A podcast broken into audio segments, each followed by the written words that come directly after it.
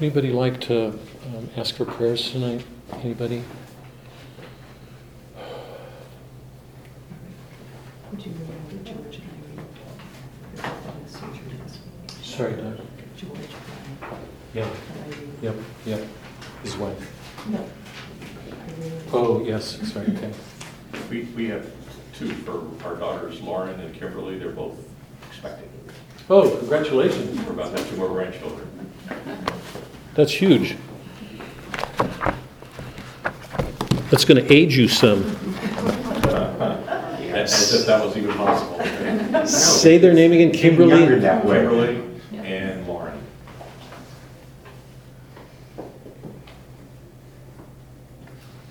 Okay. Let's let's start. In the name of the Father, Son, Holy Spirit. Thank you, Lord, for the gift of our life from you this day, the gift of yourself to us in the Mass, and for your presence always, for the way in which you are present to us. Um, um, ask a special grace on all of us in our work here. Um, I've never wanted this to be just literature. Um, I really believe there's something prophetic here being offered, that the Spirit is working through this people, helping us to see things, and in this case some very, very dark things. Um, we're grateful for the artists who had the courage to look at these things, the patience and the belief to present them so that we could learn to see ourselves more clearly. Help us not to look at these just as other people, something quaint or interesting about the South or America, um, but of ourselves. Um, Holy Spirit, you work, um, you're always soliciting quietly. Um, there's such a kindness in the way you do things, and often an indirection. Um, for the kind way in which you reveal us to ourselves in these works, thank you. Um, give us the courage to not be afraid to see things we don't like to see, on the trust that seeing them, we're in a bit better position to change ourselves, to make ourselves better, to become whole in you. Um, ask a, a special blessing on a number of families for Lauren and Kimberly, um, and their pregnancies, their husbands, um, and all those who love them, um, prospective um, grandparents. Um, let there be a great joy in the new life coming into the world, and let everybody um, watch over the children they bring over into this world and help them to move with you in everything they do. Um, keep the mothers safe, protect them, let no harm come to them. Um, let their husbands identify completely with everything that's going on. Um, just so you know, if I can step out of the prayer for a second, I talked with Christopher um, a couple of weeks ago in, in Ave Maria, and um, Christopher was asking for our prayers. He said, and Christopher never says this about a student, I've never, I've never heard him use these words to describe a student. He said he had a student that was hands down the best student he's ever had. That's a, that's a remarkable piece of praise, hands down. Um, his brother did something that was on the verge of suicide. It's a Catholic family. He was on drugs. The father came to Christopher to talk with him because Christopher had some real struggles when he was younger. And um, shortly afterwards, I guess there was an episode where the kid took his brother, the, the one that was such an exceptional student, left the week before to go off in missionary work, absolutely committed to the church. His brother had been on drugs. Apparently he took some kind of drug that had a devastating effect on him. And something happened at home. The police were called in. There was a rush and violence. And I guess the boy ran out into a canal and almost drowned. And they took him to the hospital and he died. His name is Luke. So I'm asking for your prayers for Luke. For Tom and Susan, Luke's mother, for Peter, his brother, and his other siblings. Um, let this be a grace somehow for all of them. Um, for whatever way it draws them more deeply into a cross and the suffering there, let it strengthen them in their hope and their faith. Um, let them be stronger for this. Do not let them despair. Receive Luke into your kingdom. Forgive him his sins. Um, welcome him into the way to you um, in purgatory.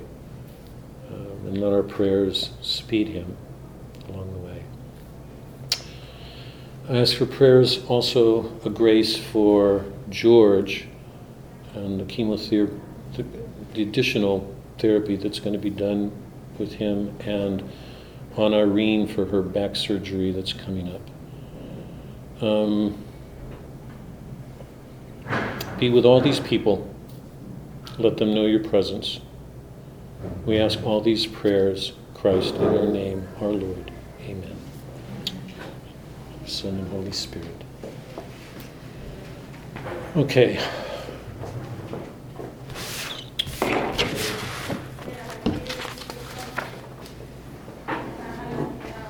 Can you pull out Burnt Norton? Let's do the fourth section tonight. It's a short section. Those of you who weren't here last week, Fred, Francis, I think, it, um, it would probably be good to listen to the tapes, because first of all, the classes are never alike. And um, we did some things with Burnt Norton twice, but also the other works, but it would probably help to go back, because we can't take a lot of time, but if you don't go back, you'll miss how what Eliot's doing with the whole of it. And it's not an easy poem to read at all. Um, let me just recall a couple of things briefly, and then read the short fourth section. It, it's probably the shortest section in the whole of the quartets, um, but each one of them has a very short section. Remember, Burnt Norton um, is titled after an English manor, you know, named Norton in Gloucestershire, England. It was burnt down in the seventeenth, eighteenth, eighteenth century, I think seven forty, I can't remember the date. It was burnt down. Eliot um, and a woman um, that was a good friend of his visited it um, when, when he was, before he wrote this poem. But it's one of the things to keep in mind when we read it, because it's no longer there. It's Burnt Norton. And we saw in the opening that Eliot's going to take us back to the garden, the, the what does he call our first world, and to the first parents. And I've spoken about this a number of times, that so many of the great poets across history realized in some intuitive way, and, and probably because of the Christian tradition, but I think there are intimations of it already in pagan literature, that um, the, the garden is real in our consciousness. Jung would have called it one of the images of our collective consciousness. It's the locus for so many of the images that, that um, have a power over our mind. The garden, the peacefulness, the harmony between man and the rest of nature, between man and God. But once we lost the garden, once the fall took place, we were estranged from it.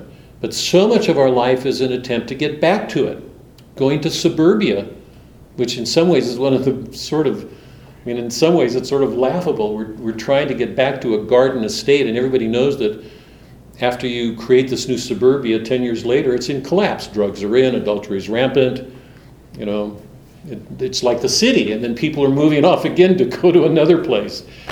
Uh, as if we can ever escape the fall, we can't. He takes us back into the garden, and there are these images um, on, on the first page. He talks about what might have been, um, what could have happened, never does.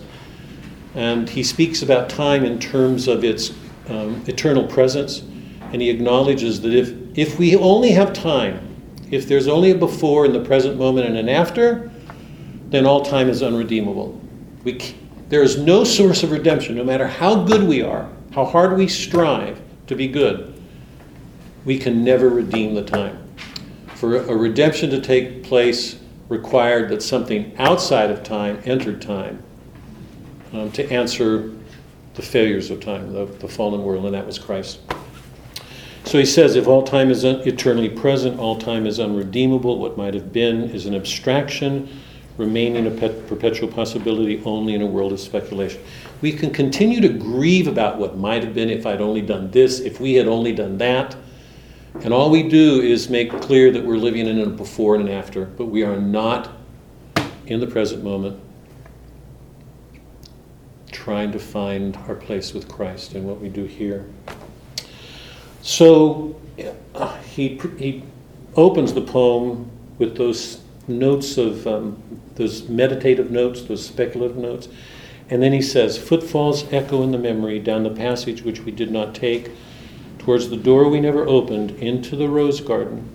My words echo thus in your mind, but to what purpose disturbing the dust on a bowl of rose leaves, I do not know.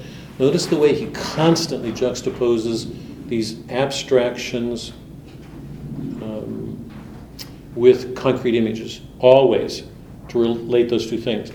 And notice the, the the two important images there. Echoes, he repeats. Footfalls echo in the memory. My words echo thus in your mind. Remember, an echo is an image of something. It's not the thing itself. So it makes clear that that thing is there when it's not there. It's one of the great paradoxes, right? You holler out your name in a canyon, um, and it comes back as an echo. The, that echo is not what you did. It echoes. Um, the, the rose leaves, on a, in a, or the dust on a, on a bowl of rose leaf, it's an image of potpourri. And we all know that in potpourri, women, grandmothers, I mean, docs still, we have potpourri in our house, and I know lots of women do, lots of grandmothers. I, I don't know that people do it as much today. But potpourri consists of dead flowers. They're no longer alive, but, they're, but the scent that they give off is real now. So increasingly, he's, he's giving us this imagery of things that once were and no longer are, and yet still somehow present. So it's a it's a it's the way of a mystic to show things pass away, they're mortal, they will die, and yet something else comes. So Norton, the house, the echoes, the potpourri, the roses.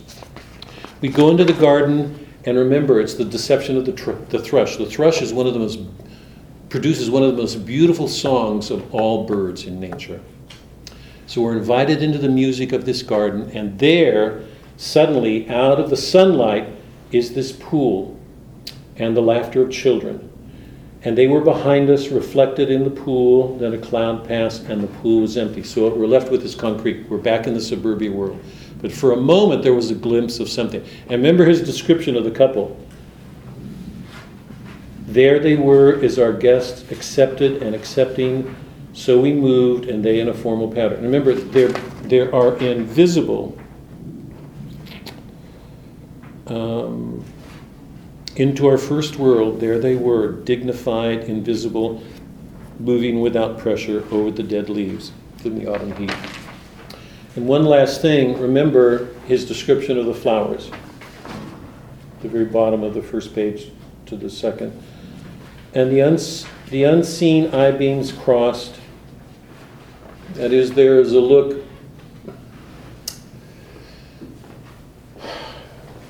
You're going to get tired, or if you're not already tired of hearing this. One of the effects of the fall is this dichotomy between subject and object. We tend to objectify. We make another an object. It's rare for us to enter into another person and be with that person as a subject wholly in that person's right. I know we all know this. Even in marriages, you can love somebody, and there's still some way in which that other person is an object. The image is an ancient, it goes back to medieval times. John Donne uses this image in some of his poetry, the eye beams crossing. It's a way of expressing this sense that, of, of a beholding that unifies the, the couple, that they are one with each other. That something of that dichotomy is overcome for a moment. So he says, the unseen eye beams crossed, for the roses had the look of flowers that are looked at. That's an Edenic condition. Because roses are not just objects for us to see, they're responsive. It's almost as if they received us so that they themselves had reason or purposefulness, a, a, a receptiveness of our look. So that once again, there's this exchange. We're returning to an Edenic condition. We're getting past the subject-object thing. We go back to the garden, and then suddenly the bird, after the, the cloud comes, um, says, "Go," said the bird, "for the leaves were full of children, hidden excitedly, containing laughter. Go, go, go," said the bird.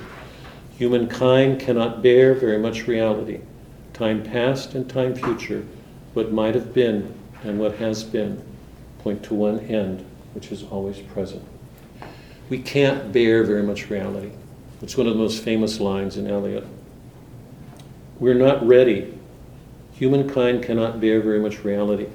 And I don't think he's just talking about sound. You know, sometimes a car will drive up and the music is blaring and you want to roll down the window and tell the guy to turn his sound. You know, too loud sound, too hot and cold is intolerable for us. There's a nature that we have, so that excesses hurt.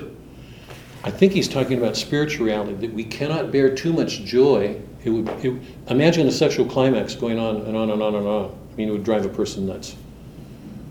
Too much joy, too much pain. That we have to learn to bear joy and sin, and it takes it takes doing for both of those. Um, remember when Paul saw Christ on the, I think it was the road to Emmaus, he was blinded. Blinded.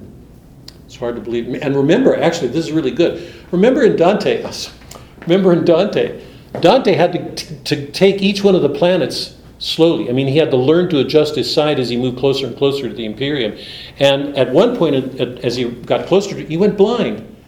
And at one point, he caught a glimpse of sight, or a, a, a, a, caught sight of Christ, and was blinded.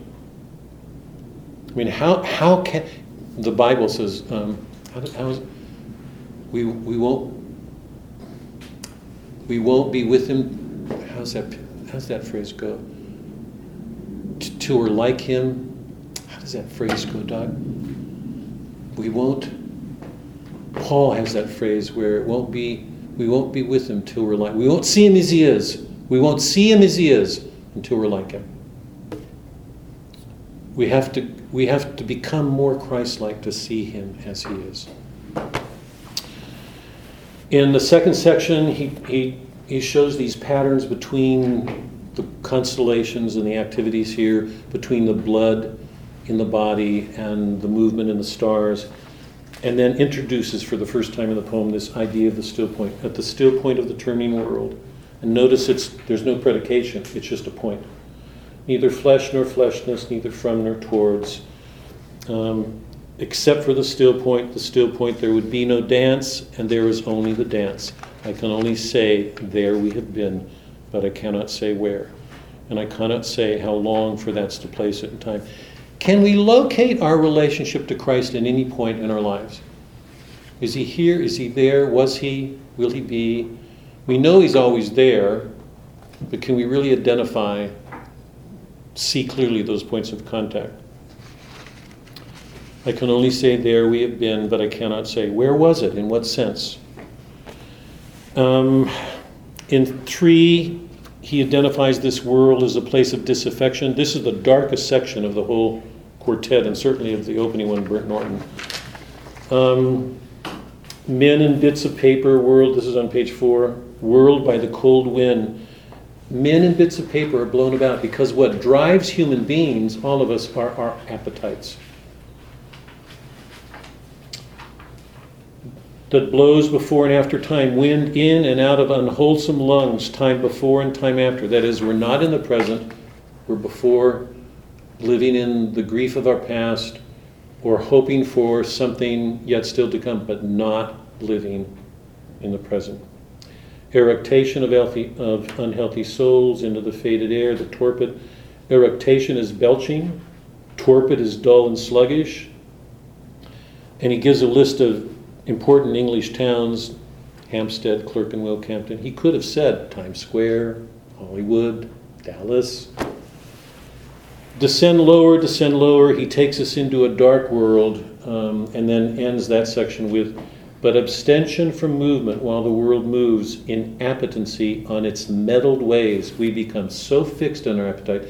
It's like all of us have addictions in some degree or another. That we're so fixed with our appetites that it's really hard to break them. Remember, this is, by the way, this is the way Ahab described himself. Remember, he, he, he used the image of railroad lines, that he was, this whole notion that he was predestined and he couldn't get off of them was so enraging to him, to challenge that notion. Um, so there are two ways, the, the way of negation, the way of af- affirmation. But in neither case can there be movement in the wrong way. Um, so the way of negation is the way, it's um, John of the Cross's Dark Night of the Soul. This is the one way, and the other is the same, not in movement, but abstention from movement, while the world moves in appetency on its mettled ways of time past and time future. So that's dark, but we're we're told, be careful of, of desires, of appetites, because something in us has to learn to be still. I hope it's clear by now there's a difference between love and desire. God loves. I don't believe there's a desire in him. The desire is for what we don't have. Yeah? There there was no lack of anything in God. God the Father, Christ the... But this appetency, the church talks about it in terms of um, attachments.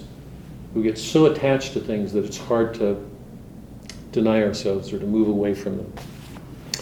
But abstention from movement while the world moves in appetency on its mettled ways of time past and time future, but not in the present. So we come to section four. It's where we are tonight.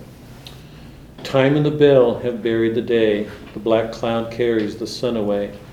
Will the sunflower turn to us? Will the clematis stray down, bend to us, tendril and spray, clutch and cling?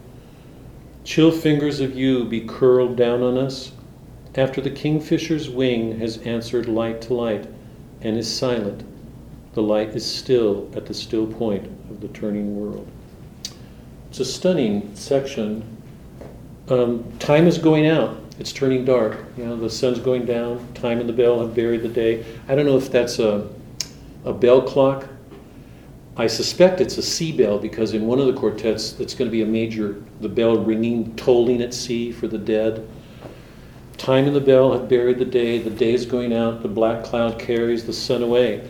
We, you all know that the sunflower moves in relation to the sun, right? Across the, as the sun moves across the, the sky, a sunflower will follow it. But the sun goes down, and so he's asking a question. Will the sunflower turn to... This is interesting because every one of the images now is in reference to us. Will the sunflower turn to us? Will the clematis stray down, bend to us, tendril and spray, clutch and cling? Chill fingers of you be curled down on us. I don't know how to put this. If the still point is gone and there's no God and there's no sun, is there nothing else in the world but us? Is is everything meant to be seen in terms of relationship to us? Um, or is nature indifferent? Um, it it puts us in a slightly negative light, but it also questions whether nature isn't indifferent. I mean, where do we stand um, when the sun goes out? Chill fingers of yew. I think the yew tree is, is one of the most common trees in graveyards. I'm not correct, particularly in England. Chill fingers of you be curled down on us. After the kingfisher's wing is answered light to light. You know, the kingfisher, I think, has those filmy wings, and so when the sun is down, it catches the light and answers back light to light. Hopkins used that in um, Kingfishers Catch Fire in that poem. Remember we said everything has a, everything names itself, everything has a self. After the kingfisher's wing has answered light to light and is silent, the light is still at the still point of the turning world. It's still, it's quiet, but it's still there. So five, we'll we'll finish the um, the, the Burnt Norton next week. Five has everything to do with words, and to me, it's one of the most stunning reflections on words that I know about. So read this this week, and remember, always read it aloud. Don't read it silently. Even if you're by yourself, read it aloud. You have to hear it. You have to hear it. Okay, okay. Um,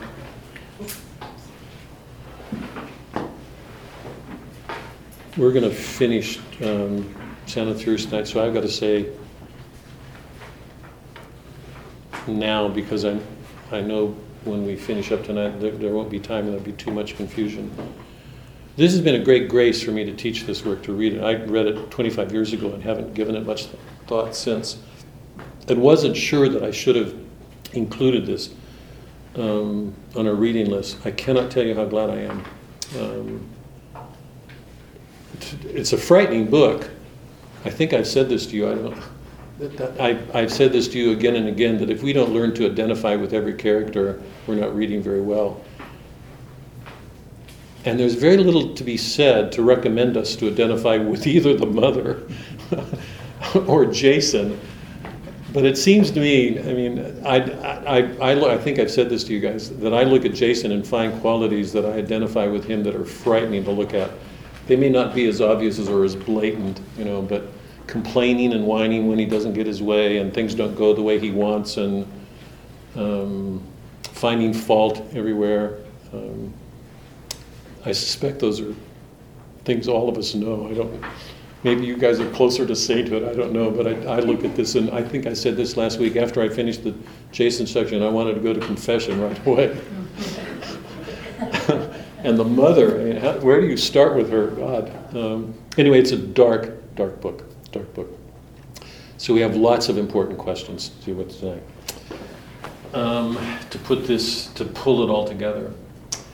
Um, so let me do a, a, a very, a very brief review to, to get ready for the Dilsey section.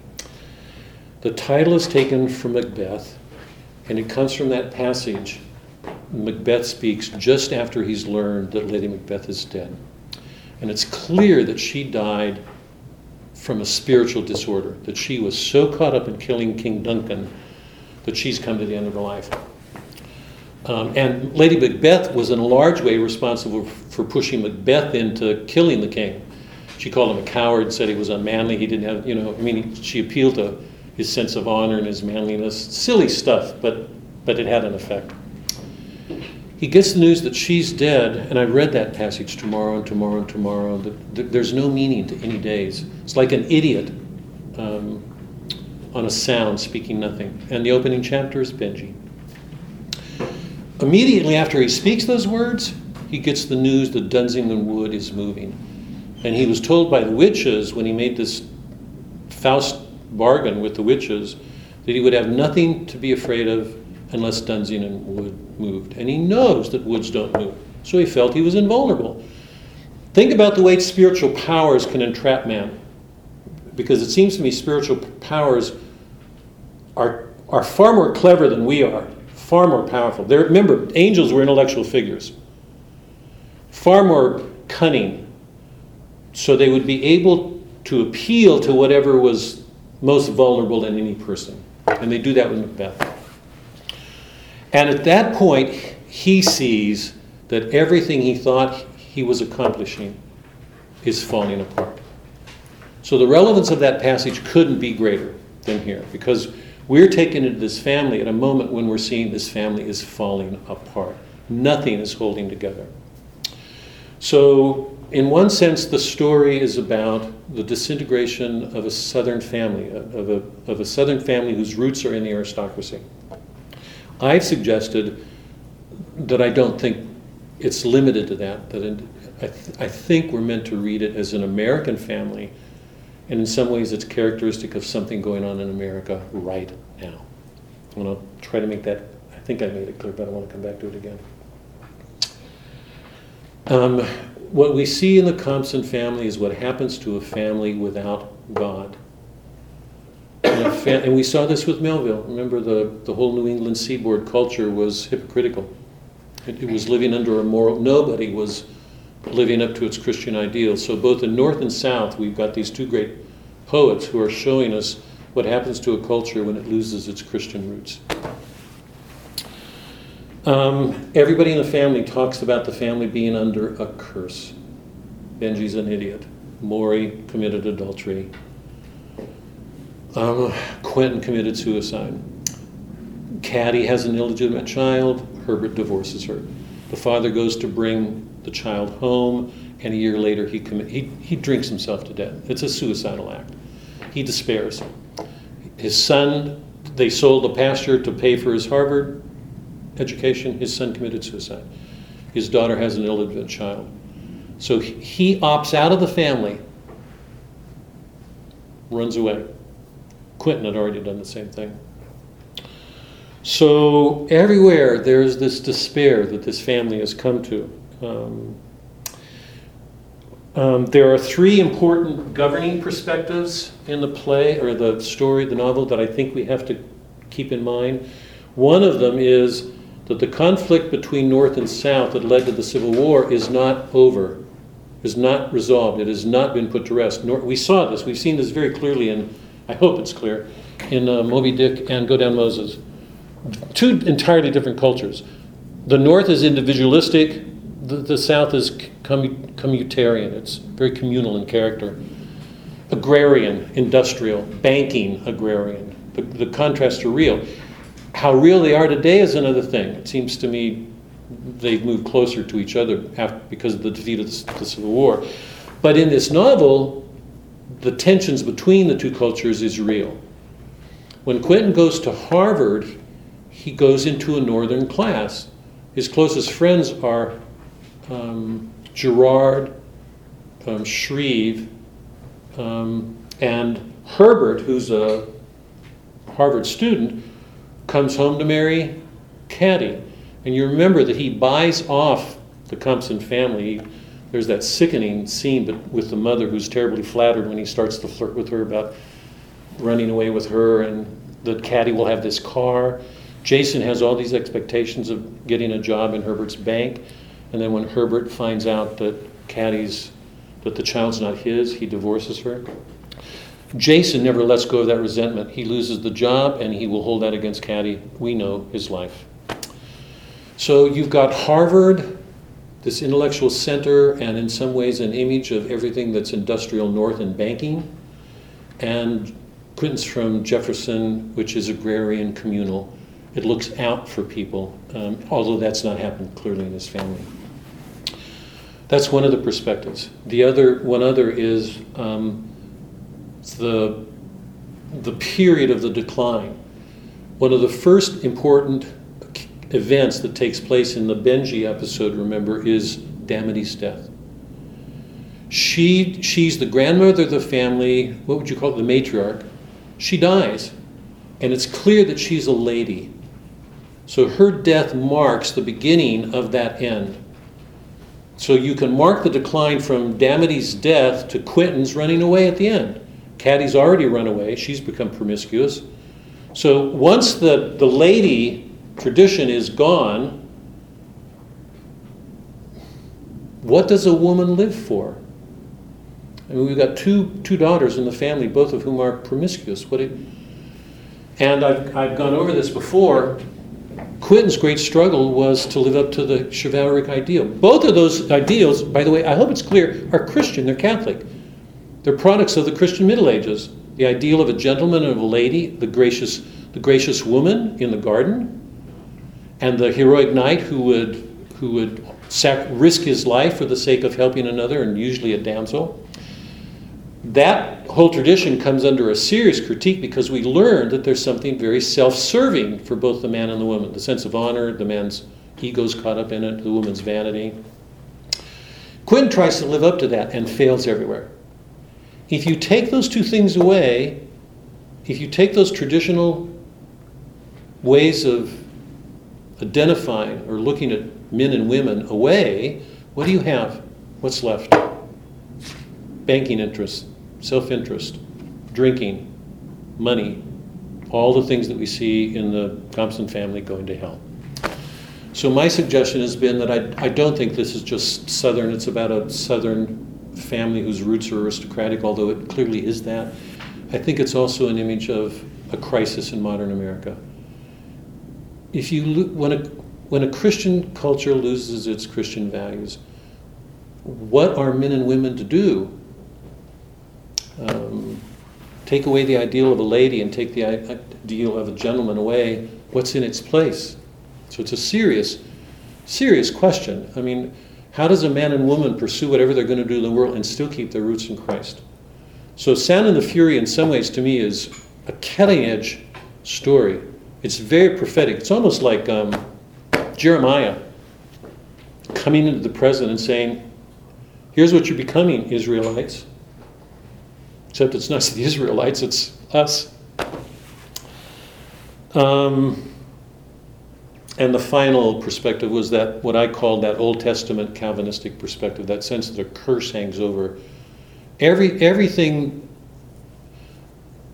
the, everything defining the family that relates to any sense of a religious life is dark and forbidding, a curse.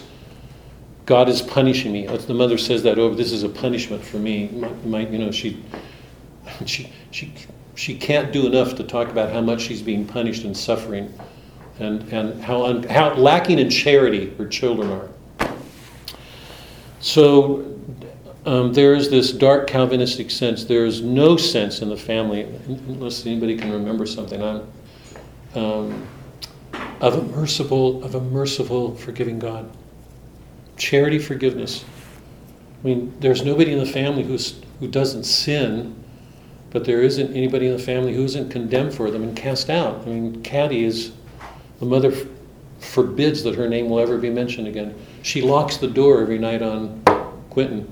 Might be a half-prudent thing to do, I don't know if it were, but nobody brings nobody brings a charity or a spirit of forgiveness to whatever way they try to fulfill justice. Those two things do not ever come together. Remember in Dante, that was that was our great task, how to bring law and love together. So the the The religious sensibility, the, the, the religious qualities that people bring to their relationships with each other is really dark and forbidding. That's what we were left with. And, and then we looked at Jason, and um, we talked about the importance of the three different, or the modes of each of the three sections. The, the consciousness, remember, we're inside Benji's mind, inside Quentin's mind, and then last week inside Jason's. And I suggested last week that um, that each section be looked at as a plot on its own terms. Each one is a story in itself. In each one, nothing happens. Really, to speak of, nothing happens. But what we learn is that underneath the surface, inwardly, the world is falling apart, and it's full of pain and suffering. Um, if we look at the um, Benji plot, my suggestion is that it, it's Benji um, always waiting for Caddy. Desire is turned to waiting. He he waits for her. He, he can't distinguish um, events in time. He constantly goes out to the gate waiting for her. Whenever he hears the word Caddy hollered out by the golfers, he immediately thinks of her. So he's trapped in this painful frustration of desires that will never be fulfilled. Caddy left ten years earlier than the story when we begin. So, so Benji's, ben, we can describe the, the Benji plot as desire waiting with no hope of um, being fulfilled. The Jason plot can be described in terms of desire frustrated, defeated. Every effort he makes to live up to that ideal gets twisted and perverted. Mostly by himself. Every time he tries to do something noble, he fails.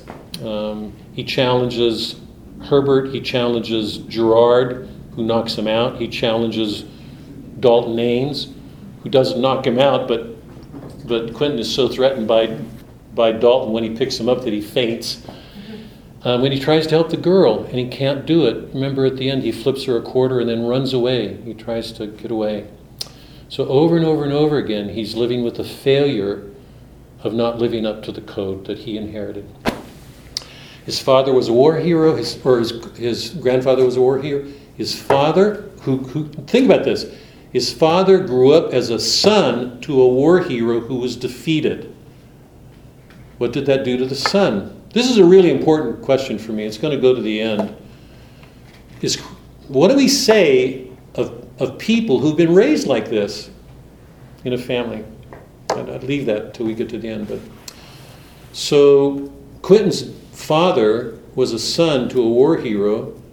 Jason Senior drank himself to death. It's a way of escaping. And Quentin commits suicide.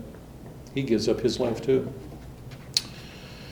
Um, my suggestion about the um, Jason story, Junior, the last third section, is that its desire um, turned towards money, to, to hoard money, and desire turned towards vengeance, hurting people. You remember the, the, the that recollection of that moment when they buried the father and Caddy was hiding behind the tombs, and she came out at, towards the end and went to Jason and asked him if she could see her daughter. And she offered him fifty dollars, and then he had, she had to up the price. He's just a mean, mean person. And he said he'd do it, and then he takes the he steals Quentin as an infant, and they go in the in the carriage, and just as they're approaching Caddy, he tells the driver to whip it and flies by, so she only catches a glimpse. She's furious, furious with him. He tries to hurt her. And at the end, when he comes back um, after that long day of, you know, all of his events, um, he has those two tickets from Earl, and he knows that Lester wants them, and he just teases him to wound him. So Justin wants to hurt people. The, the one driving motive in everything he does is vengeance against Caddy. He blames her for not getting the job. He will not let go of it. He all, all day long, he's preoccupied with her. Um, and and stealing her money and banking it isn't going to answer that vengeance. You know that. He, he will not let go of it. So we have we enter into the consciousness of each of those three characters, and each one has its own idiom, its own way, its own mode, and its own mode of desire. And in none of them does there seem to be any hope of fulfillment. And that's what we're left before we get to the Dilsey episode. So let me let me see. Let me I think let me stop there, and then um, um, take a look at some of the things that go on in the Dilsey section. Before I do, though, any any comments or thoughts or questions or that's I I hope that's dark, because it seems to me it has to be before we get to the Dilsey section, because the Dilsey section is the first section in which we. The, the greater part of the section isn't from inside a person's consciousness. It's presented from a third-person point of view, so we're outside, and and and we're not as troubled. You know, we don't get into the troubling of a character as much as we do with Benji or Quentin or uh, Jason. It's a very different way of looking, experiencing the world. And so the first three sections are very, very dark. Um, And this, in lots of ways, is a very, very different section, and I think it's meant to be. I've read some criticisms on it, and it's stunning to me. Some people, some people think Sound and the Fury is a failure, and they think the fourth section doesn't finish the book. I think it finishes the book in amazing ways myself, but you all may differ. I don't know. Where are you? Any questions or thoughts before we take a look at Dilsey? For me, it's very difficult. Because the only thing I see when I read this is selfishness and bad choices. Yeah. And every one of the characters is just unbelievably selfish, whether they know it or not. Mm-hmm. So everything is self-serving. Every interest is about me, me, me, me, me. Even Benji, and he's he's an idiot. He doesn't know what he's doing. Right. But but but it, it's almost. I mean, it, it, it's it's the it's. There is no, you know, you, you bring it up to God, and, and what happens when there is no God, et cetera, et cetera. But there is nothing there. It's all about self. Yep. Yep. Well, remember, I don't know if any of you are familiar with this, but the social contract theory that comes out of the sixteenth or seventeenth century forward, Lo- Hobbes, Hobbes, Locke, Rousseau, the, the social contract theorists who make up the foundation of modern political thought, the basis of social contract theory is the nature of man is um, warlike. Man's, man exists, in, at, a, at a state of nature, man exists at war with each other. That's not Eden. We're not at peace with each other. What drives man is self-preservation. I don't want to go into that. I just, I do not want to take this up, but just to, but to give you a perspective on it. Remember, the basis of the modern political theory is social contract, largely, until you get to Marx. And then it's class warfare. But social contract theory premises is man lives in a state of nature at war with each other. Is the fundamental driving motives of his life are self-interest, self-preservation, and fear. So left in a state of nature, he, they're going to kill themselves. We're going to kill each other. So the only way to get out of that is by making a social contract. I'll do this for you if you do this for me. So the basis of the modern world is compromise. That isn't love. Compromise is not love. I mean, that isn't what goes on in Eden. That isn't what goes on in Christ. Christ never said compromise. He said love. It's a much harder thing. But anyway, the fundamental principles of the modern world, the, the, the way in which we look at each other, is that way. Self-interest, self-interest. Herbert's a perfect... He says to Quentin, "You'll as you get older, you'll learn more about the ways, you know, that you'll have to... Because it's always look out for yourself, make the best deal, buy people off, use money, prestige. Um, so it's a... I, Faulkner's treatment of the characters isn't an accident. I mean, it's a pretty accurate reflection of modern America, I think. One thing that I was going to ask... I was just thinking, what if we stopped right now? Oh. What an awful story.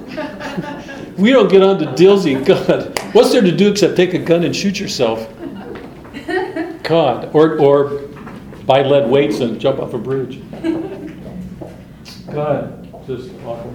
Sorry. Um, you know, it's hard for me not to read through Catholic lenses. I know Faulkner was not Catholic. He was not a churchgoer. He himself had problems with alcohol and bad treatment of women, right? I mean, I, I think he was not a faithful husband. Yeah, and yeah, okay. um, yeah. But I just wondered when he chose the, the time frame, the Good Friday and then right. the Saturday and then the Easter right. Sunday. Wait on that. I, I just wonder what... Wait on it, because that's going to be our last question. Wait okay. on Let me get. Okay. Let me go through the Dilsey thing, because that's, for me, that's the brain question. Okay. By the way, I, I think I've mentioned this. I, I don't want to I don't want to push this at all, but um, I, I always look at the... I don't know much about... I mean, I've in, in what I do know about Faulkner, I don't know about mistreating women. He, I think he looked at himself as a man of um, honor. And men of honor in that time had affairs the way they do, and but you know I, that isn't to mitigate it or excuse it. It's, but the thing about drinking for me, um, I don't think Faulkner was a he wasn't an alcoholic or a but he drank. And what I do know of him is that after almost every novel, he he drank himself into a stupor. And one of my at least one of my responses to that is I don't know how he could have done otherwise because. Well, truly, truly. No, I get it. I get it. I'm, I'm really, I'm not. I mean, I look at him and I think, how could, the courage that it takes to do that again and again and again, how do you live for a writer to go into those depths and do that, to live there? Because I don't believe anybody can go into those depths who hasn't imagined them or who, who isn't drawing those things out of himself. How can he do it so real? So I'm not surprised that it, he ended up in... What do you, these washout tanks or whatever, wherever you go to dry out, you know, after yeah. you, um, the the spiritual, um, the overwhelming spiritual challenges, the burdens that he had to face. Um, anyway, let me do the Dilsey section really quickly. I want to just, I want to read a couple of things here and then put out what to me are these major questions. One of them is the one Joan touched on, and I know Fred's got something for us here. I really want to hear it. In the Dilsey section, remember, it, it's presented um, um, third person, detached. So we may go in and out of a character's consciousness, but it isn't the dominant mode. We see people from the outside, so we're given a relief from all the burdens that we've been carrying from the first three when we enter into their personal lives. It begins with Dilsey coming out. It's, it's the, there's a light, misty rain. She comes out. She's dressed up, I think, for church. Um, she's got her colored clothes on. She looks about. She has to cross the clearing to get to the house. She goes back and and um, changes her clothes, puts on her work clothes, and then goes to cook breakfast. She gets Luster stirring. He's down in the basement doing something she can't figure out. We, we will learn in a minute what it is. Um, and um, Carolyn, Missus Compson, calls to her, says she's been awake for an hour, wondering if she's going to have to come down and cook breakfast. God. um, asking again for sympathy, because to do such a hard thing would be impossible for her. Um, she calls Lester again to go up, and she learns that Benji is not awake yet, um, so she sends him up, and, and he helps Benji dress and brings him down. Carolyn comes down, and um, Jason comes down, and when they get down to eat breakfast, Jason's complaining. He's blaming Lester and Benji for a break in his window, um, and Lester says he didn't do it. Dilsey threatens him for his devilment, because she knows he's capable of doing that kind of thing. And I like that word. I mean, just, I, I, I don't I don't know if I told this group, I, I told the other, I, I met somebody last week who's, who's, who spoke about her son as having Satan in him, and it just was not easy to hear. I'm sure this is sort of colloquial. I mean, it comes off her tongue without, there's not as much importance for her as we would have today. Um, but you know that there was this dark sense that this devilment would be in you if you did anything that wasn't good. He says he had nothing to do with the breaking of the window. And um, Carolyn says something about um, somebody possibly breaking into the house. She said it has all the sounds that, of something like that. And I think Jason's been slowly coming to that, but when he, when she says that, it's like a light going off. He he tears past her, runs upstairs, tries to get into the room. Um, remember, Carolyn locks the, the room, so he has to go downstairs and, and actually pushes her around. I, they end up back upstairs again in front of the room, and he knocks her away and says, "Get away, you old fool." That's his mother, as he tries to wrest the key away from her, because she doesn't want to give it to him. She doesn't let anybody have it. He gets the key, goes in, and he, and he discovers an empty room. He goes to his room, and he goes to his box to check his money, and finds that the money is gone. So immediately he knows that Quentin broke into the his room and stole the money. Now let me just for a second go back. Remember, it begins on Saturday, Good, Good Saturday. Go back ten years to Quentin's suicide, and then it goes back to Good Friday in the Jason section. At the end of the Jason section, remember, they were at the table when Caddy came from the swing and they quarreled, or sorry, in the Benji section. Um, and then she she ran off. That's all we know. But that's Saturday. That wasn't Caddy, remember, that was Quentin. Or, or sorry, Quentin. Yeah, sorry, Quentin. So on Good Friday, when they quarreled at the table, remember, she pushes Dilsey away and runs off um, after the fight with um, Jason. She runs off. That's the last we hear. But obviously something happened then, because that's Saturday, and we're at Sunday morning, and Jason's waking up and realizing that the money is stolen. He immediately um, goes to the phone to call the sheriff and tells him what happened. And at that point, um, he leaves. Dilsey takes Um, Franny and Lester and Benji to church. And the, it's a black, I'm assuming it's a black Baptist, it's in some ways evangelical. Um, there's a guest minister who who um, gives a homily, and it's interesting that he starts off trying to give the impression that he's a very educated, well-spoken minister, and his homily falls flat, and then he slips into a black vernacular, and it's it's almost as if the I don't know how we're to read this, but it's almost as if the, he makes an opening for the Spirit. The Spirit enters him, and he gives this sermon that holds everybody mesmerized and reduces um, Dilsey to tears. They return home and eat, and um, we shift to the scene with the sheriff and Jason.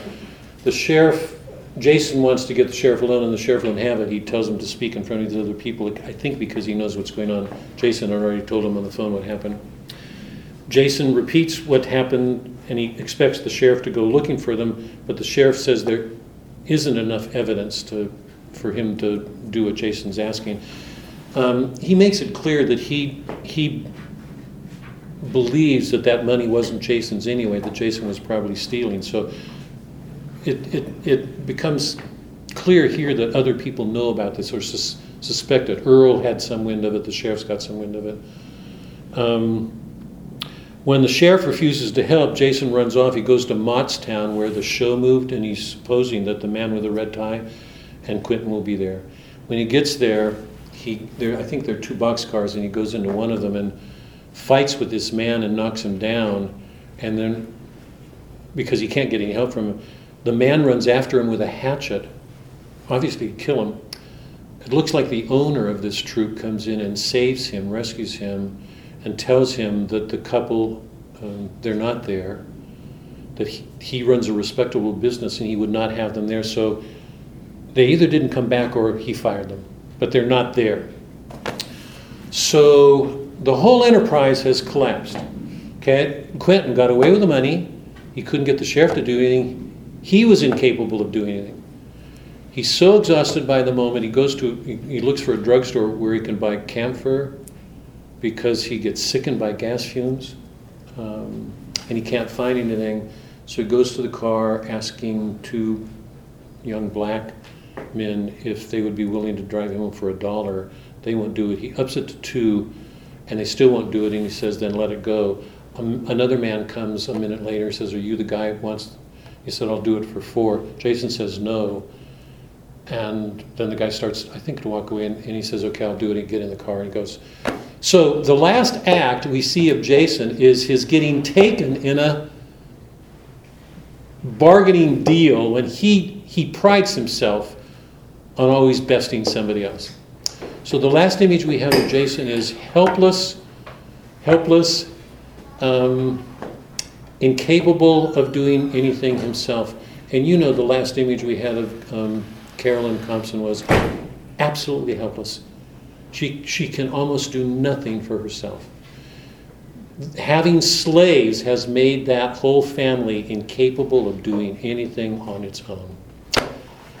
So this is the ultimate collapse, that, that image of Macbeth coming to that point where suddenly everything is falling apart is right in front of us. Um, Carolyn can't even reach for the Bible on her bed at the end when, um, when Dilsey returns and says, what can I get for you?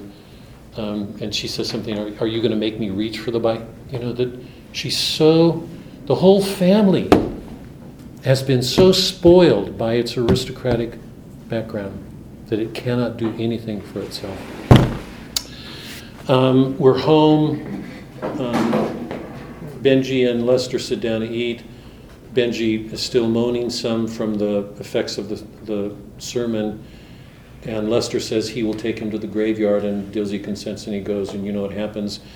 Um, after he gets out of Dilsey's sight, he gets a switch and switches him, and as they enter town, these other black people are looking at him. It's an interesting moment because Lester has this out, let me show them what quality people do. So he's identifying with the aristocracy. You know, he's showing that he's got this, he's got the carriage, he can drive it, he's better than other people. one of the grim ironies of a black man wanting to step in to this way of living because they're poor. And, and the way of living is money, prestige, name, family, um, luster going. Let me show them what real quality is. And whips the horse and takes the wrong turn around the statue. And you remember what happened. Benji goes nuts. Jason has just arrived in town. He jumps in the, on the wagon and um, pushes Lester over and turns the cart so it goes around the, uh, the statue the right way. And let me read that line because it's just so important. And Benji recovers his calm.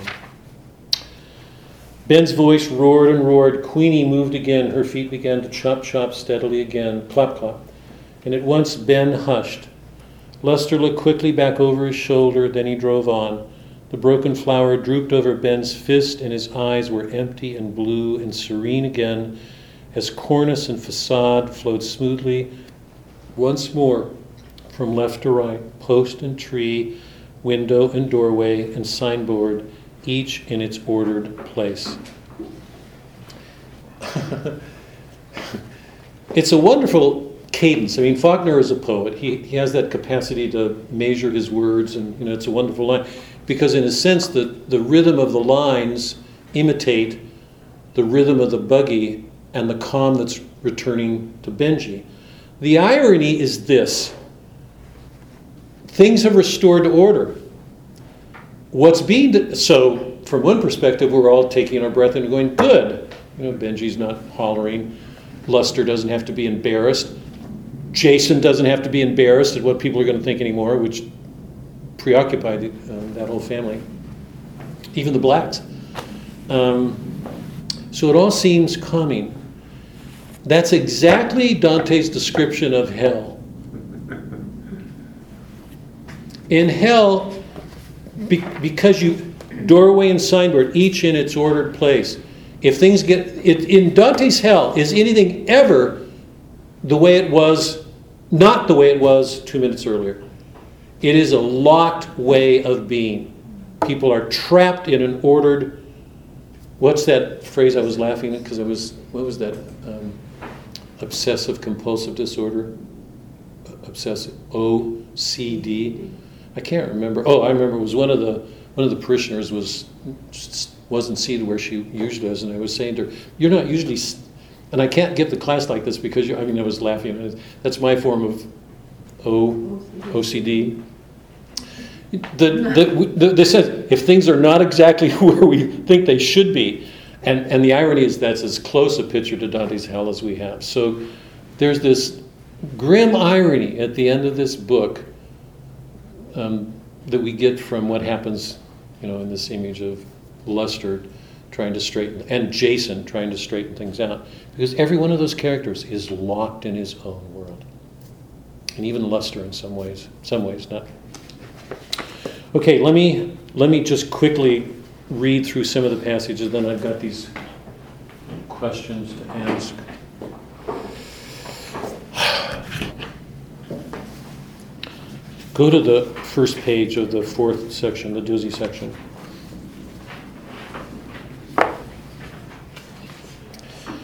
Faulkner describes the rain taking on an almost oily quality as he describes it. It's strange.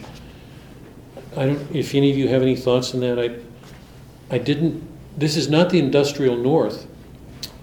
You know, when Dilsey opened the door of the cabin and emerged, needled laterally into her flesh, precipitating not so much a moisture as a substance partaking of the quality of thin, not quite congealed oil. Um, it's a strange... I took that to be a little bit of... Dilsey's um, the needles in her flesh, like Christ getting nailed on the cross. I don't know. I, uh, maybe I read too much into it, but you know that that's kind of how I took that.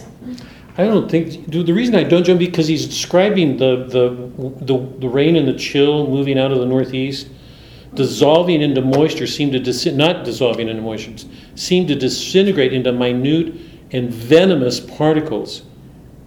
There's something, unholy is too strong, but there's something perverse in this atmosphere. Yeah. Um, anyway, she comes out dressed in this gown, colored and beautiful, and it's almost as if she takes a pleasure in it, is glad to be dressed.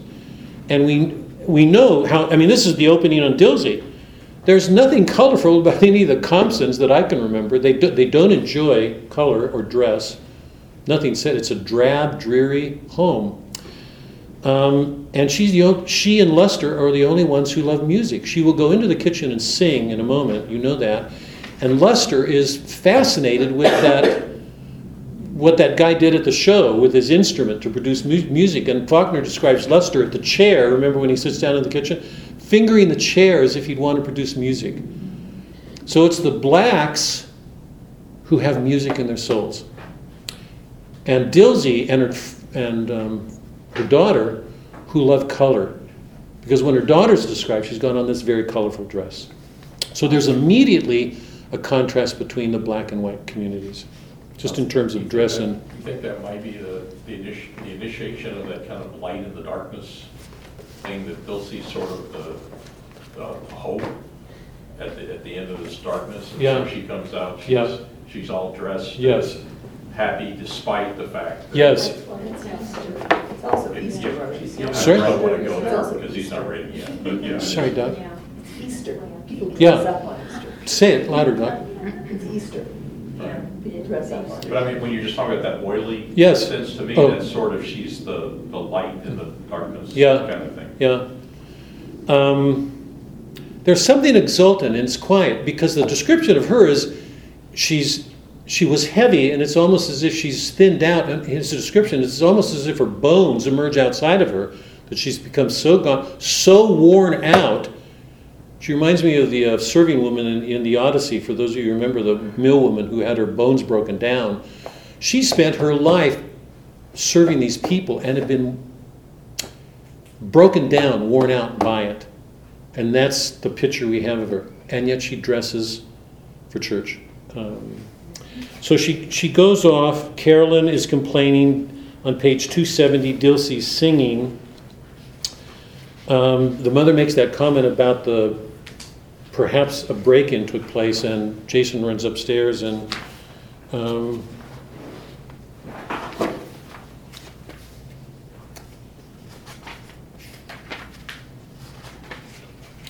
Hold on, I've got to find this. Um,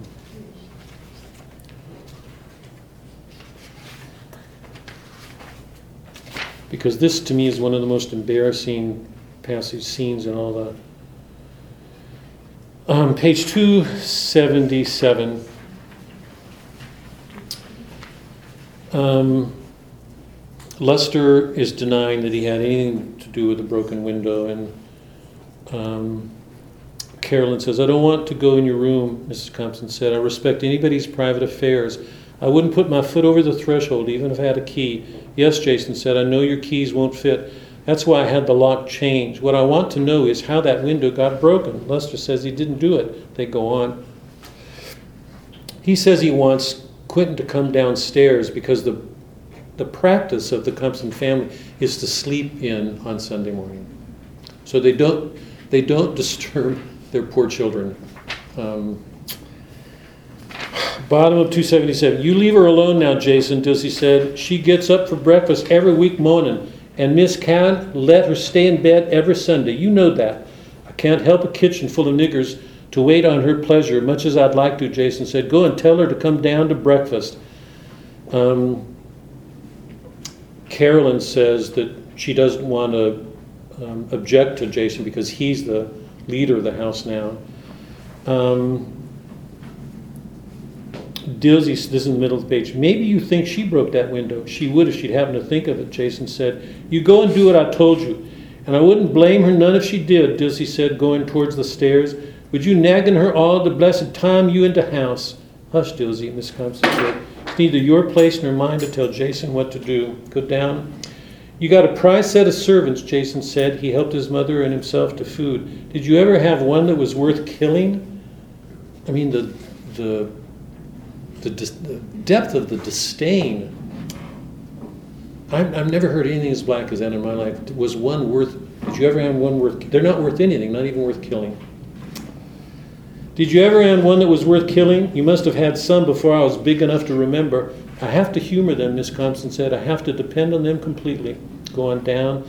I know you blame me, Miss Compson said, for letting them go off to church today. She's apologizing that the blacks are going off to church while her, while she wants to let her daughter sleep in.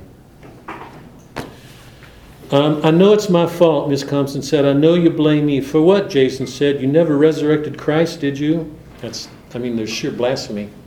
And it's just what's going on in this scene sort of exposes the relationship they have to God. They heard Dilsey mount the final stair, then her slow feet overhead. Quentin, she said. She called the first Jason, laid the knife down. Um, the next page is when Carolyn makes the suggestion and then Jason tears off upstairs. And they discover that Quentin's gone.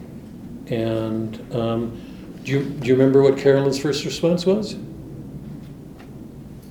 So telling. Look for the note. Do you remember? Look for the note. What's going on in her head? She's followed in Quentin's footsteps, that she took her life, and she's convinced of it. I mean, see how immediately, I mean, it just, it says so much about the despair here. Um, now, going over, I want to, can we go to the church um, scene on page two ninety-four? It's really important, I think, what we've experienced here.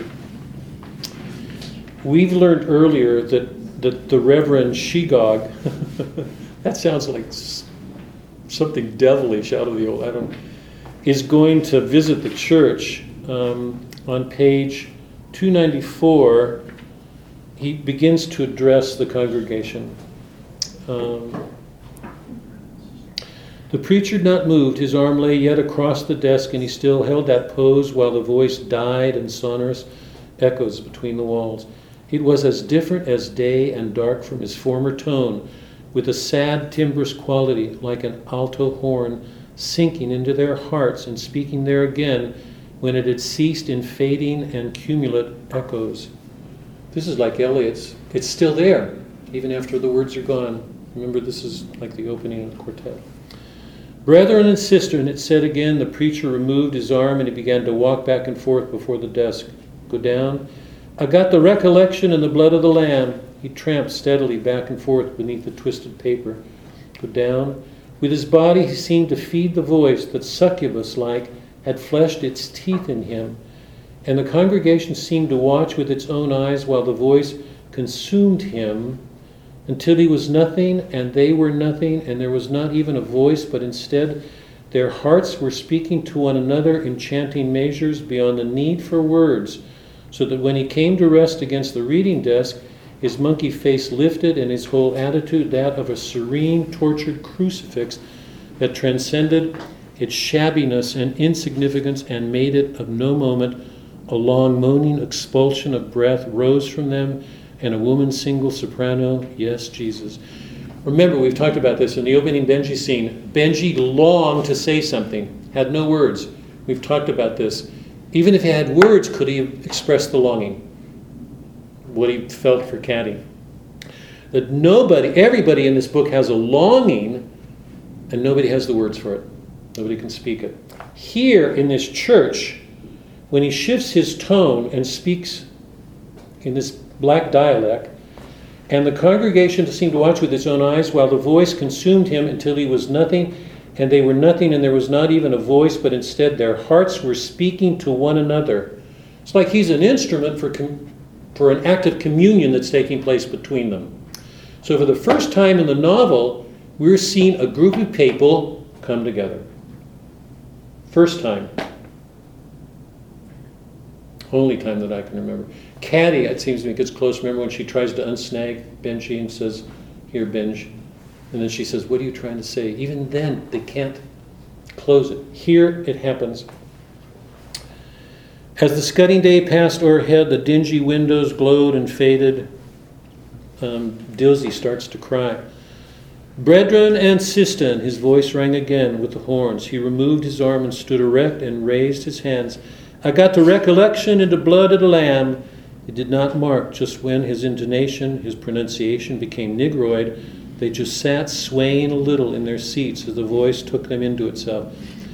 When the long cold, oh, I tells you, brethren, when the long cold, I see the light and I see the word, poor sinner, they passed away in Egypt, the swinging chariots, the generation passed away. Was a rich man, where is he now? Oh, brethren, was a poor man, where is he now? Oh, sister, oh, I tells you, if you ain't got the milk and the dew of the old salvation, when the long cold years rolls away, yes, Jesus. I tells you, brethren, and I tells you, sister, there come a time, poor sinner, saying, let me lay down with the Lord, let me lay down my load. Then what Jesus is going to say, O brethren, O sister, is you got the recollection in the blood of the Lamb, because I ain't going to load down heaven. There's a dark, what's Christ going to say? There's not going to be a place for sinners in heaven. He's not going to overload it. He fumbled in his coat and took out a handkerchief and mopped his face. A long, concerted sound rose from the congregation. Mmm, the woman's voice said, yes, Jesus, Jesus. Brethren, look at them little children sitting there. Jesus was like that once. His mama suffered the glory and the pangs. Sometime maybe she held him at nightfall whilst the angels singing him to sleep. Maybe she took out, who's done that in the book? Dilsey. Dilsey. And she, Patty held Benji. Yeah, and yeah, they sang Benji to sleep. And Mamma suffered the glory and the pang. Sometime maybe she held him at nightfall while the angels singing him to sleep. Maybe she look out um, the door and see the Roman police passing. He tramped back and forth, mopping his face. Listen, brethren, I see the day. They sat in the door with Jesus on her lap. The little Jesus, like them children there. The little Jesus. I hear the angels singing the peaceful songs into the glory. I see the closing eyes. See Mary jump up. See the soldier face, we're going to kill, we're going to kill, we're going to kill your little Jesus. I hears the weeping and the lamentation, the poor mama without the salvation and the word, the mother who weeps, who will not see salvation. Um, mm, let me read this, because there's too many questions here. Let me get through it so I can ask them all. Mm, mm, Jesus, little Jesus, and another voice rising. O sees, O Jesus, O I sees. And still another without words, like bubbles rising in water. Reminds me of Quentin from The Deep, by the way. I don't know if it's a scary image. I sees it, brethren. I sees it. Sees the blasting, blinding sight. I sees Calvary. Go down. I hear the wailing of women and the evening lamentation. I hears the weeping and the crying and the turning face of God. They done killed Jesus. They done killed him. So he's covered... Um, the flight from Egypt, the rich and the poor dying, um, and the crucifixion, and the suffering of Mary. O blind sinner, brethren, I tells you, sister, I says to you, when the Lord did turn his mind. You got to picture this too, because I'm sure everybody was just absolutely rapt. It's church. They work all week. They're slaving in the fields. It's a black church. The white people are sleeping at home. Well, I, we know that there are white people going to their congregations. Comptons aren't. Um, they're here with all this labor. And he's he's giving warnings for both the rich and the poor. Um, I tells you, sister, I says to you, when the Lord did turn his mighty face, say, ain't going to overload heaven. I can see the widowed God shut his door. I see the whelming flood roll between. I see the darkness and the death everlasting upon the generation. When the separation takes place, he sees this darkness and the flood separating, you know, the goats from the sheep. So he's giving us this vision of the judgment. Brethren, yeah, brethren, what I see, what I see. O sinner, I see the resurrection and the light. See the meek Jesus saying, they killed me, that ye shall live again. And notice it's two. They killed me, that you. I died that them what sees and believes shall never die. Brethren, O brethren, I see the doom crack and the golden horn shouting down to glory. and the arisen dead what got the blood and the rec- recollection of the Lamb. In the midst of the voices and the hands, Benjy sat wrapped in his sweet blue gaze. Dilsey sat bolt upright besides, crying rigidly and quietly in the annealment and the blood of the remembered Lamb. They go out of church, and Phronnie is saying down below, why don't you quit that? She, Dilsey can't stop crying. She's so moved by the experience. Frosie's in, is embarrassed. It's the same, you know, it, it, to me it's that same aspect that we saw in Luster when he says, they're going to see quality. You know, I'm going to show them, because he identifies with this white world, that there is this tendency in the black to want to be in this world because they're slaves. And while we're witnessing this world fall apart. Why don't you quit that, Mama? Phronnie said. With all these people looking, we'd be passing white folks soon. I've seen the first and last, Dilsey said. Never you mind. Now that's, I think that's the second time she says it, and she'll say it again when she gets home. And remember, there's this strange um, scene when they're walking to church when the black children Um, want to come near Benjy to dare each other, but they're afraid because they know if they touch him, they might get cursed, or there are these superstitions. Um, on page two ninety-nine, they come home, in the middle of the page. Um, Dilsey, with some kind of prescience, she just has this foresight. Um, he ain't coming back yet, Dilsey said. What you want? She will say later, he's not coming back. Um, She, she knows that she won't see him right away. Missus Compson said nothing. Like so many cold, weak people, when faced at last by the incontrovertible disaster, she exhumed from somewhere a sort of fortitude, strength. In her case, it was an unshakable conviction regarding the yet unplumbed event. Well, she said presently, did you find it? She has only enough energy, but she manages to muster up this energy out of somewhere to say, did you find it? The note. She's convinced that her daughter um, committed suicide. What you talk about, Dilsey said, don't you know she all right? I bet she be rockin', walking right in this door before dark. Fiddlesticks, Missus Compson said. It's in the blood. Like uncle, like niece. And it's just, where did Jason, I mean, is there any question about where Jason got all this? Once a bitch, always a bitch. It's in the blood. It will never be anything other than this. They're, they're fixed. It's in the blood. Like uncle, like niece. He says that. Like he says that about Quentin all the time. Like daughter, like mother, like mother. Like uncle, like niece, or mother. I don't know which would be worse. I don't seem to care. Um, what you keep on talking that way for, Dilsey said. What you want to do anything like that for? I don't know. What reason did Quentin have? Under this is stunning. Under God's heaven, what reason did he have? He can't be. It can't be simply to flout and hurt me. Whoever God is, he would not permit that. I'm a lady. You might not believe that from any of my offspring, but I am. Indirectly, there's a blaming of God. She reminds me of Francisca in Dante's Hell. For those of you, of, if you if you remember Francisca, it, it's the first level that Dante goes in. It's love gone bad. And she said, if God were a friend of mine, he wouldn't do this. She's indirectly blaming God for, for being there. There's a lot of that in Quentin. I mean, uh, Missus Compson. Okay, we know what happens. Um, um, Jason's off um, in Mottstown and comes back and he's in the square, and then um, Um, he has to straighten out the wagon in order to go around it right, and then we read that last passage. Just a couple of quick questions and then, or comments, and then I want to put the question to you guys. Um, the the major themes of the pastor's homily was um, I got the recollection and the blood. It's in remembrance of me, and the blood of Christ died. That, that it's the Protestant. The great Protestant abstractions, um, the remembrance and the glory, the blood, the atonement, and the inspiration of the preacher has inspired everybody, so they've taken it in and feel it. There's that description in which um, they, they are one in that word, so they actually become together as one.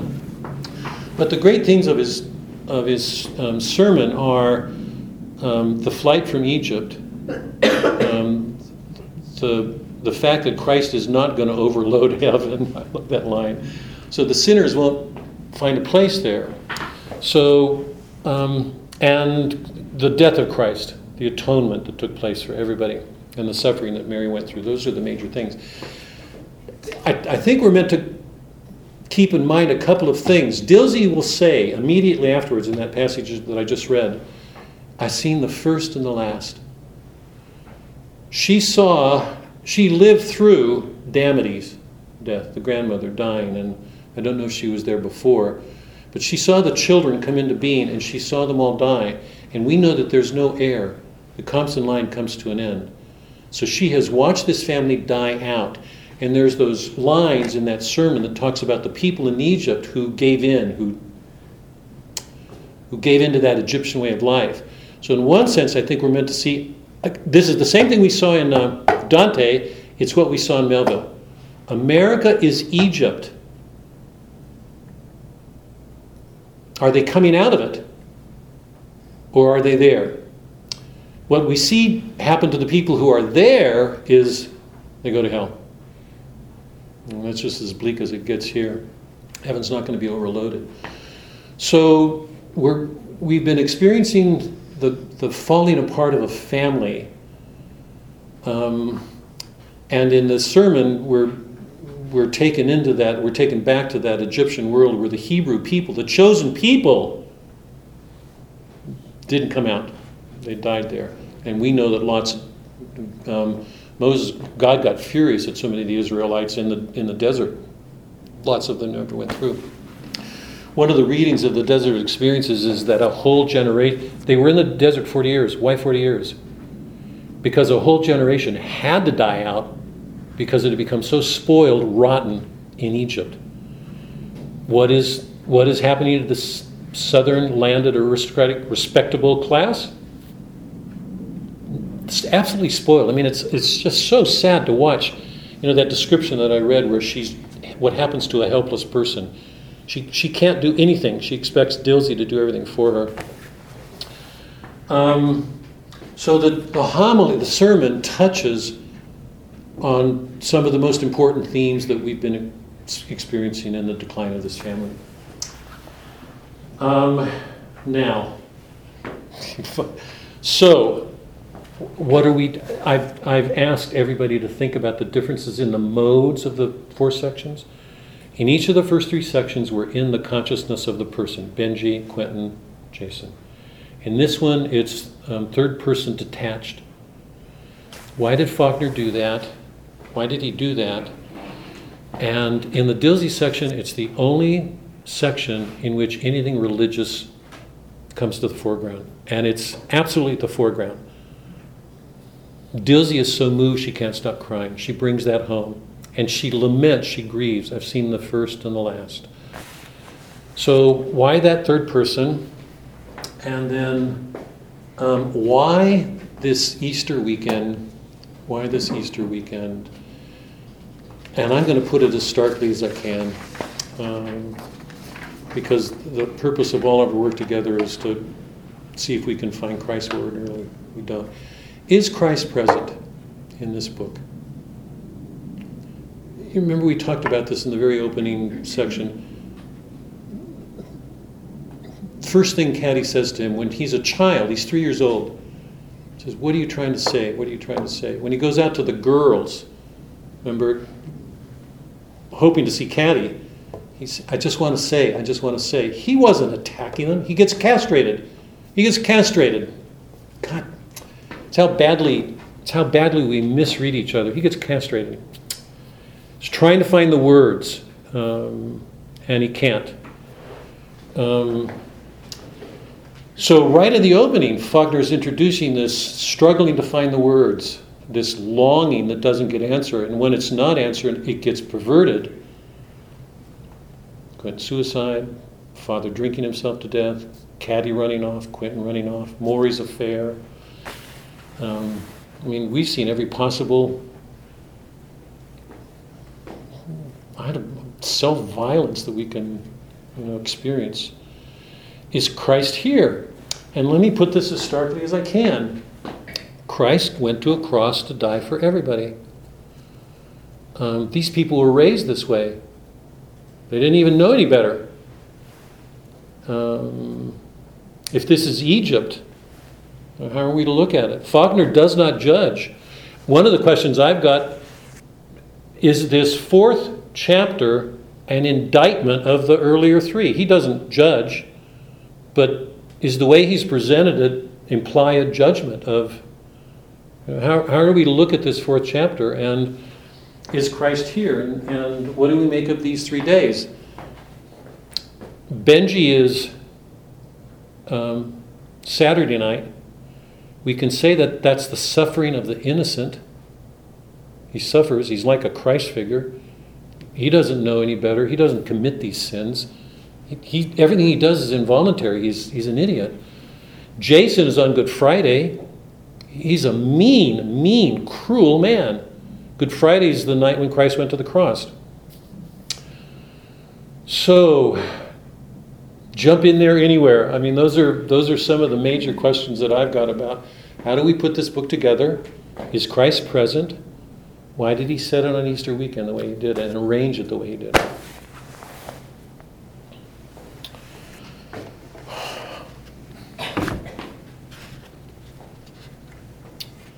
I love the way Dilsey, you know, she's um, referred to several times as being on the earth, you know, that, that she has very earthy and, and humility, the, the virtue of humility is is what... Hummus. The yes. earth, yeah. Yeah, hummus. And um, so that helps her um, treat Benji, the vulnerable, most vulnerable person here, to treat, treat him as a child of God. And she said, you are a child of God, just like me. Mm-hmm. So there's an, there's an equation in terms of dignity. She, her dignity is the same as Benji's. He just simply doesn't have the, you know, yeah. the mind. You all know, you remember from the Old Testament, Joseph is the brother that's the, the he's the youngest brother, right?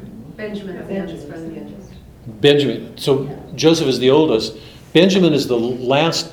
Wait, have I got that backwards? Yeah.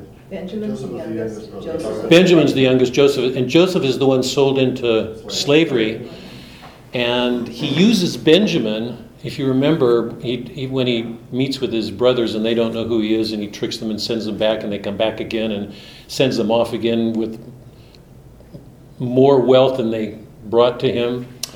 But he planted the silver cup in um, Benjamin Benjamin's bag and asked the men to go search them, trusting that they could.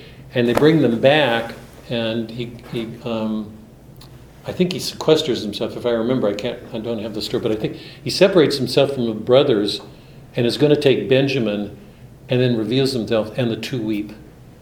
Um, and Benjamin, I think, means the right hand of God, or it also means son. It means son of the right hand and son of the south. Interesting. Um, that that they gave. They didn't name him Joseph. They named him Benjamin. Um, Who's that? Hmm. The family. Anyway, what do you? What any? Is Christ present here? What did? Um, what? What's the function of this? Does this fourth chapter close the book? Does it throw a different light on it? Is? What do we do? Um, is Christ present? Is is is this family going to hell? He's not going to overload heaven, and there's the dark passages of the waters, and the, you know, separating the, the the goat and the sheep at the end. Well, one thing that I found interesting was Faulkner was actually asked asked once, why the sequence in his story, and he said it's the only way it would work. And if you look at it from Benji, from from the mind of a an idiot. I, I tend to think he's probably, in, in today's mind, more autistic than just an idiot. But that's where you kind of get the first introduction to the characters. And if any kind of whole history. Yeah, and, and if any of the other characters had done that, there would be prejudice. You would either have, you know, Quentin's view that everything is wrong, or Jason's view that everybody's out to get me, or, or yeah. and. And even Caddy's view, because she's she's very dispirited with the absence of her mother through her life, and she's actually, through what she does, kind of rebelling against that whole thing. So if any other character had done it other than Benji, we would not have gotten that lead in to the perspective of, of the fall of the family, I think. And then you look at, you know, why Quentin and then Jason. Well, I think Quentin is, you after the Benji section where you kind of get a feel for each one of the characters, then what you see in Quentin is what's lost is that, that old Southern chivalry, respect, honesty, that he's he's looking for, and the fact that he can't find it anywhere, he ultimately just gives up. Mm-hmm. And then you get to Jason as well. Okay, if you if you can't find what you've lost, then what are your choices? Well, and Quentin's choice was, well, I give up. Or Jason's choice is, you're cynical about everything.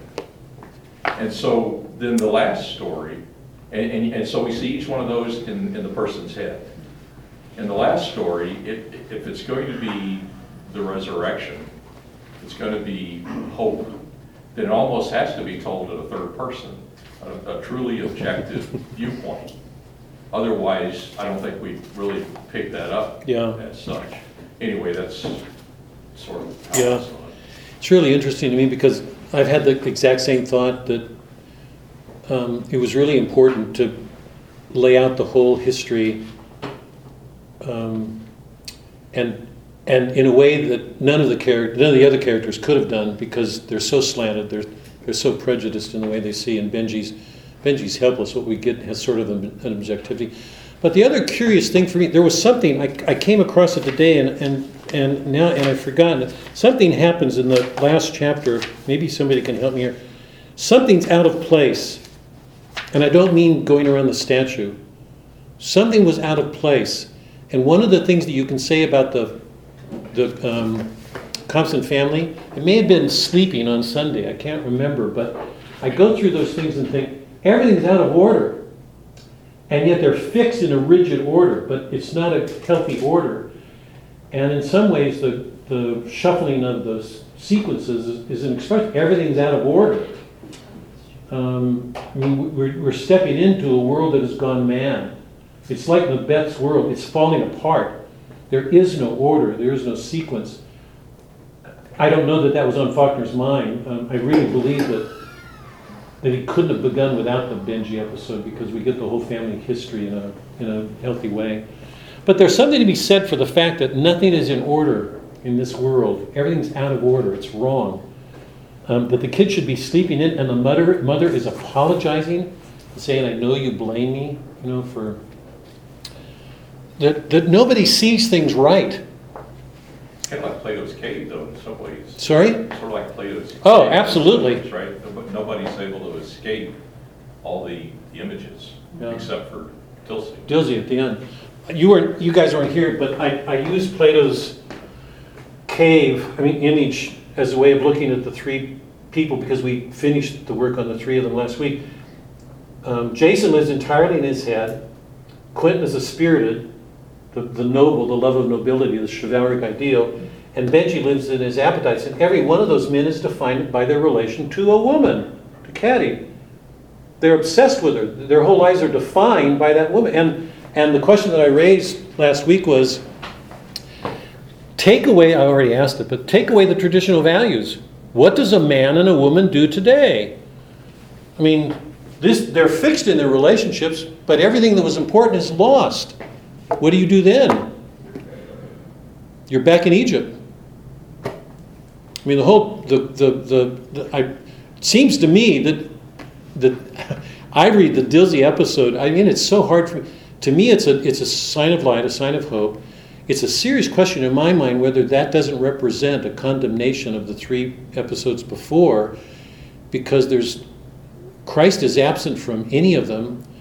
And for Dilsey, he's absolutely central to her life. And the the preacher's words about the, the poor and the rich, you know, I, that there was a rich man and a poor man and all's woe. We've we've watched the Compson family go from wealth to absolute poverty. Jason has lost all of his money. He's going to have to go back. The family's destroyed. So everything that happened is exemplifying the, the preacher's sermon. Um, so is the fourth section a condemnation, an indictment? Faulkner doesn't judge, he's not saying anything, but but the, they're there, there they are. And the preacher's words are, look, not going to overload heaven.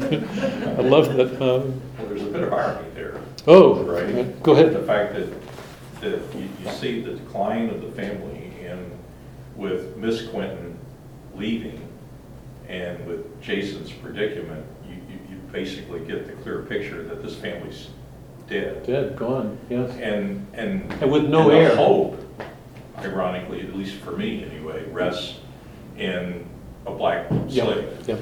And a woman. Jason hated and a woman. Jason hated to acknowledge interdependence on a woman. And remember, while we're here quick, go back to Go Down Moses and that debate between Kaz and um, Ike, remember? And he said the only hope lay with the blacks because they endured. And by the way, Faulk, the, the central statement of Faulkner's acceptance speech for the Nobel Prize was enduring. The, the, the, the thing that was most important in his works is that, and remember in Paul's letters, endurance is essential because through it we we have hope. And it's the blacks here who are enduring. The whites are falling apart. Is Christ, we don't have any time, sorry. Is Christ present here? Can we, where? Because the message is given to us that the way to heaven is through being a humble person like this black Dilsey.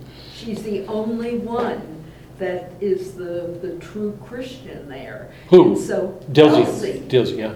So that's showing us all these other people with their high living and everything, that's not the way. It's the way to to, to um, salvation is being a humble, kind person, and that's why Faulkner took the black person as the one. Square this with Christ having gone to the cross for everybody.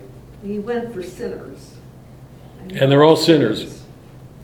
So are they saved or not? That's what I'm asking. There might, we, we can't judge. We do not know. God only knows that. But and there is God judges people. It depends on what Quentin did. Wait, sorry, say, yeah.